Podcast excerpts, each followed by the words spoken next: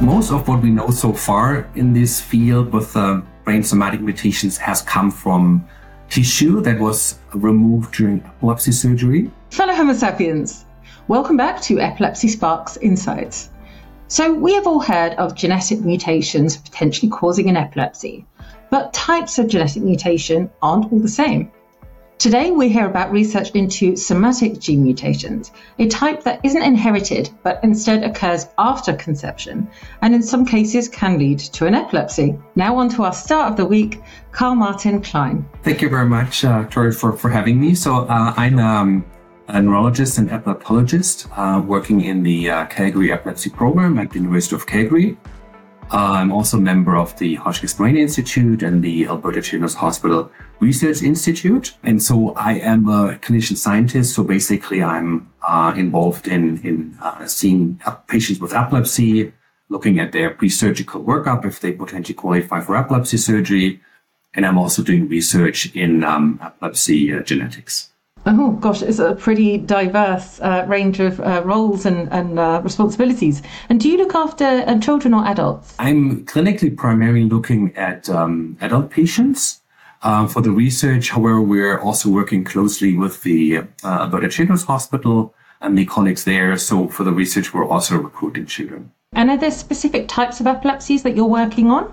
No, it's actually broadly all types of epilepsy, basically for the for the clinical work of, you know, from um, the generalized epilepsies, focal epilepsies, up to the uh, patients who are investigated uh, for the possibility of epilepsy surgery. And for the research, it kind of um, is, of course, having a certain focus on um, patients where genetic um, factors are um, considered to be more relevant, although um, there is often also an overlap with um, uh, acquired factors and genetic factors. So we're basically trying to recruit all the patients who are seen in the epilepsy clinic in Calgary and on the seizure monitoring units for, for the research. Um, we're also having projects where we're looking at um, potentially predicting which medication uh, is going to work in that individual patient. Um, yeah, but, but the, the project I thought might be most interesting to talk about today is our work in uh, so-called somatic mutations in epilepsy. Uh, these are changes, genetic changes that are actually um, not inherited, um, but they occur at some point during the development of the embryo. So uh, basically, the, the, the development of the embryo starts with uh, all healthy um, cells, and then at some point there is a little error happening in the uh, DNA uh, in, in, in, in, the genetic information of one uh, cell. And that might, you know, just be in that, in the, the, the cells that are just in the future, um, kind of developing into the brain. So you will only find it in the brain cells and it will not be possible to see it, for example, in the blood as we can, as what we usually use for genetic testing. And then depending on when it happens, it can affect more or less, um, cells in the brain. And then this has been recently shown in the last few years to be kind of a cause of um, focal epilepsies where the seizures are starting in a certain part. and these variants have been found in the in the cells where the kind of where the epilepsy is coming from. That's just like amazing. I mean, I've, I've heard of, I don't know if this is a fair comparison, but uh, there was a, an article I read a while back about um, how there was a uh, a child who had a certain genetic disease, and both parents were tested blood wise to see if they had the mutation. Neither did, but anyway, they found out that the the dad was carrying it in his sperm. Mm. So only his sperm were affected by this disease. That's where the mutation was. Is it kind of along those lines, but it's just a place in the person's brain that we're talking about with the epilepsy? Yeah, exactly. So these these kind of mutations they can happen at any point and they might just affect the sperms cell, basically the sperm uh, genetic information, or they might just affect the uh, genetic information in the brain. And it just depends on when exactly during development it happens. It's the same mechanism basically, but has of course completely different effects. And just to clarify, this um, grant that you got, I, I, believe it's called the New Investigator Award um, 2022. Is that right? There's the one from from Epilepsy Canada and and one from Brain Canada. Um, there for our work in trying and use um, stereo EEG or depth electrodes to find these variants. So we know so most of what we know so far in this field with uh, brain somatic mutations has come from tissue that was removed during epilepsy surgery. Um, but of course, not you know every patient is going to have epilepsy surgery, and many patients have epilepsy that's refractory to to our medication, and we can't get hold, of course, of the brain um, if there isn't a reason to to for it to be removed anyway. So um, what we sometimes do is in patients where um, the we're not quite sure yet if we can do surgery uh, of the brain to treat them. Um, so we need to really clarify where exactly it's coming from. We sometimes have an intermediate step that we um, that the neurosurgeon basically implants electrodes into the brain. So they do some burr holes in the skull. And then these very thin electrodes are put into the parts where we um, suspect the seizures to be coming from in multiple areas. And then we record the EEG from these regions. And then sometimes that results in surgery, but sometimes findings also indicate that the surgery isn't possible. And um, these electrodes at the end are removed and they are actually brain cells sticking to these electrodes. And um, there has actually been a method um, suggested by um, a group in the United States, Alicia Gopin's group, um, to actually harvest these cells and get their DNA and look at these this DNA of these cells to to identify um, these uh, genetic changes that are present in the brain. And um, we did see, I mean, it, it, does work. There's also a publication from Mike Hildebrand's group in Melbourne who found a variant in this in, in these cells. But in our experience, when we look at it, we often see that there's a lot of contamination on these electrodes. Basically, there can be blood as well, or there can be immune system cells. And then if there's lots of them, then it's very difficult to find the brain cells. So we've kind of worked on a method to purify these samples and really pull out only the brain cells. And, and that's what we're currently doing. That's what we're working on. That's what these grants are um, about. So I, am just imagining. So you take these, you know, electrodes out, which have been pretty deep within the patient's brain, and they have remains of bits of the brain that they've been scanning just like stuck to them.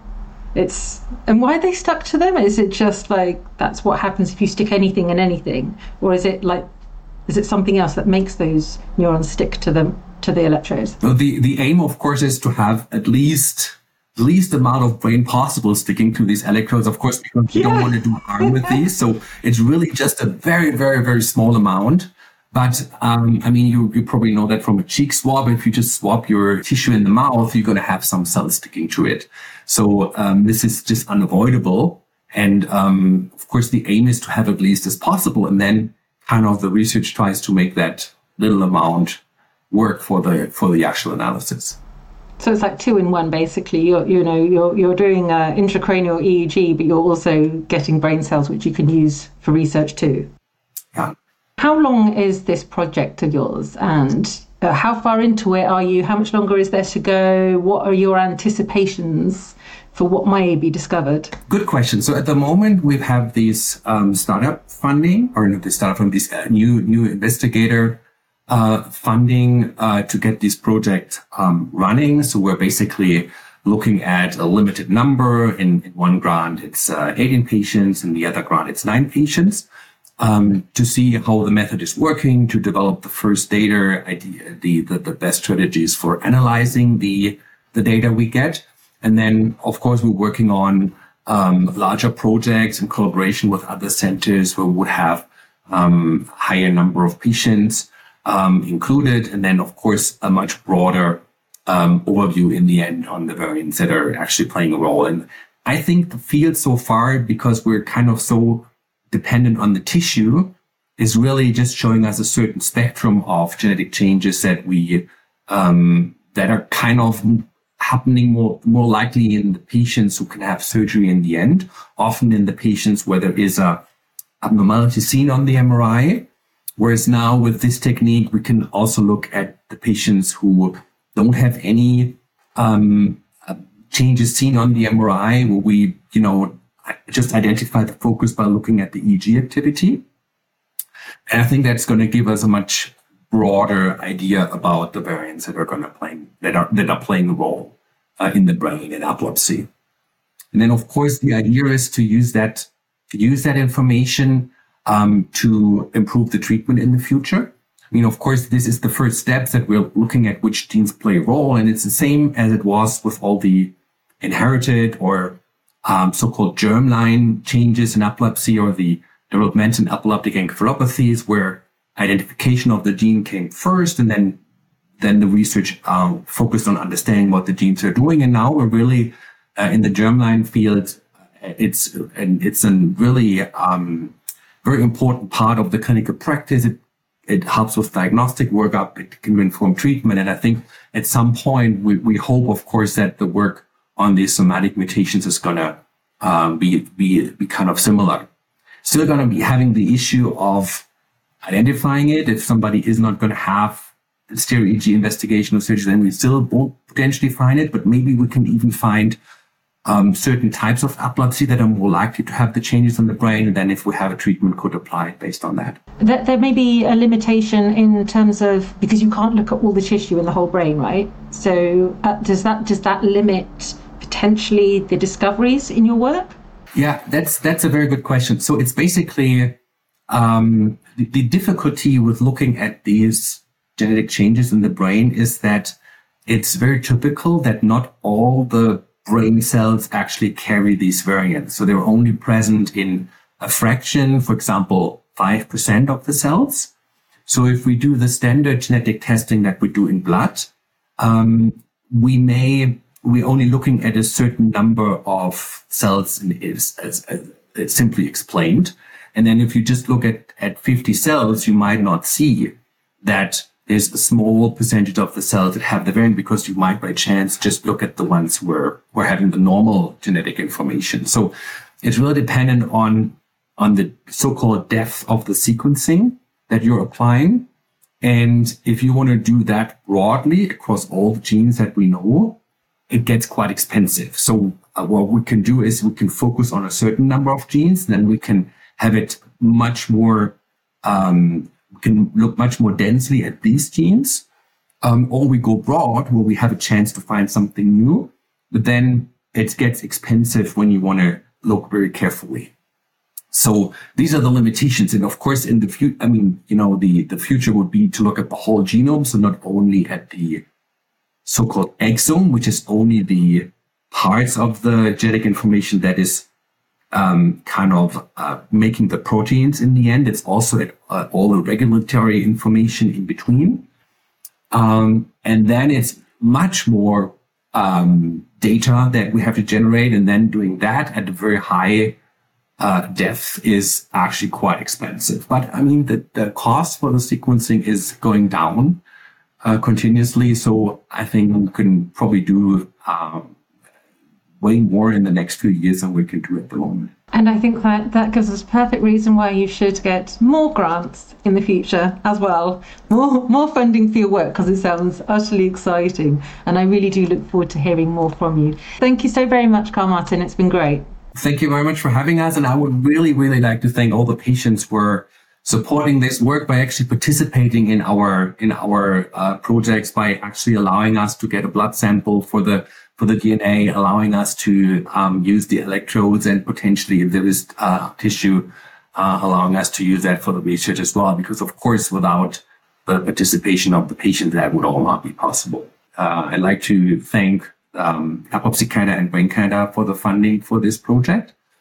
Um, yeah, and also wanted to mention that I'm a member of the uh, Brain Institute and Alberta Children's Hospital uh, Research Institute, who are also supporting that research. And of course, I'd really like to thank our collaborators, the neurosurgeons in Calgary, who are really um, um, collaborating uh, with us because um, it's a lot of organization to be around and, when they actually pull out the electrodes and and and um, you know process them immediately for the research uh, all the clinicians who are seeing the patients who are working with us to make it possible that we uh, know when the electrodes are pulled out giving us the information on where the seizures are coming from because we also kind of need to decide how we combine all these different electrodes for the research. Thank you to Karl Martin for sharing with us his cool research, the aforementioned organisations, and to you for listening. See you next week.